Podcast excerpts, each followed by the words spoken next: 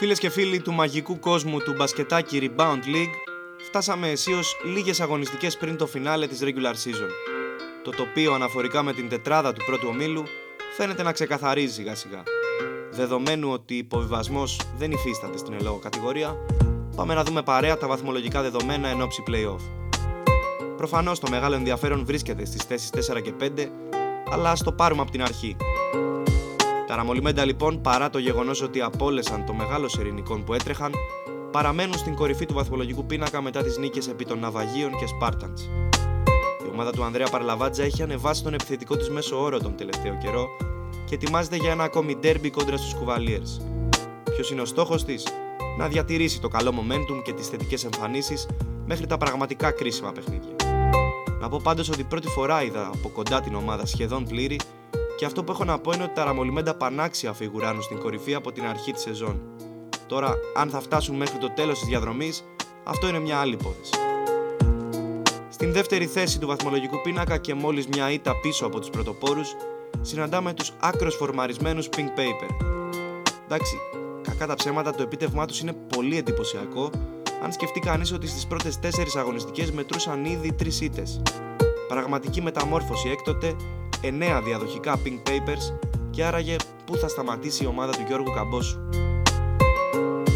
Στην τρίτη θέση με ένα παιχνίδι λιγότερο βρίσκονται οι Κουβαλίερς που πήραν πολύτιμο διπλό επί των West Side με οργιαστική εμφάνιση του Κωνσταντίνου Πανισόπουλου.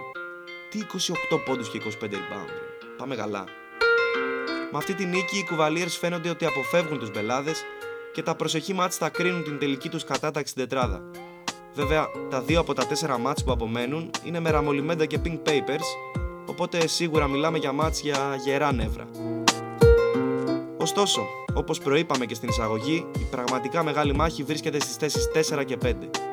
Westside και Spartans, Spartans και Westside. Κύριοι, η τετράδα δεν σας χωράει και τους δύο, αυτό είναι το μόνο σίγουρο. Στο 8-5 οι Westside, στο 7-5 οι Σπαρτιάτες με ένα μάτς λιγότερο Εξίσου δύσκολο πρόγραμμα και για τους δύο στις αναπομείνασες αγωνιστικές, αλλά για να μην φλιαρώ, πάμε να ακούσουμε τις δηλώσεις των πρωταγωνιστών, ξεκινώντας από τον πρόεδρο των Westside, Μπάμπη Αδελφόπουλο. Καλησπέρα. Οι τελευταίες αγωνιστικές αναμένονται να είναι δύσκολες.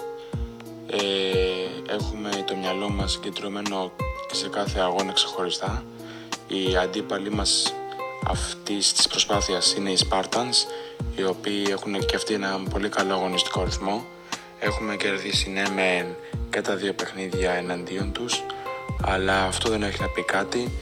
Ε, άμα βάλουμε κάτω τις προσωπικές μας μονομαχίες με τους εαυτούς μας ενώ θα μπορέσουμε να ανταπεξέλθουμε και να είμαστε εμείς που θα περάσουμε στην επόμενη φάση. Σειρά λοιπόν έχει ο πρόεδρος των Spartans Δημήτρης Πατσός και πάμε να ακούσουμε παρέα τι έχει να μας πει για την κατάσταση που επικρατεί. Η ομάδα χρειάζεται μόνο νίκες στις τέσσερις τελευταίες αγωνιστικές. Δυστυχώς ε, δεν εξαρτάται μόνο, και, μόνο από εμάς. Ε, θέλουμε και συνδυασμό αποτελεσμάτων. Πιστεύω ότι θα τα καταφέρουμε, θα παλέψουμε μέχρι, μέχρι τέλους εμείς τώρα στα playoff αν περάσουμε πιστεύω αν θα παίξουμε το μπάσκετ που ξέρουμε να έχουμε μια, πολύ καλή, μια πάρα πολύ καλή παρουσία και να δείξουμε ποιοι είναι οι Σπάρτας πραγματικά.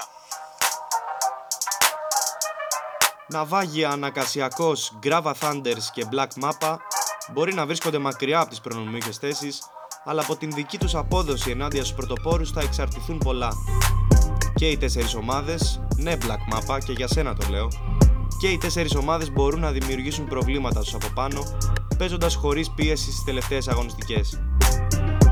Μαζί θα τα ξαναπούμε σύντομα με νέες δηλώσεις από τους πρωταγωνιστές καθώς η ώρα των play-off πλησιάζει.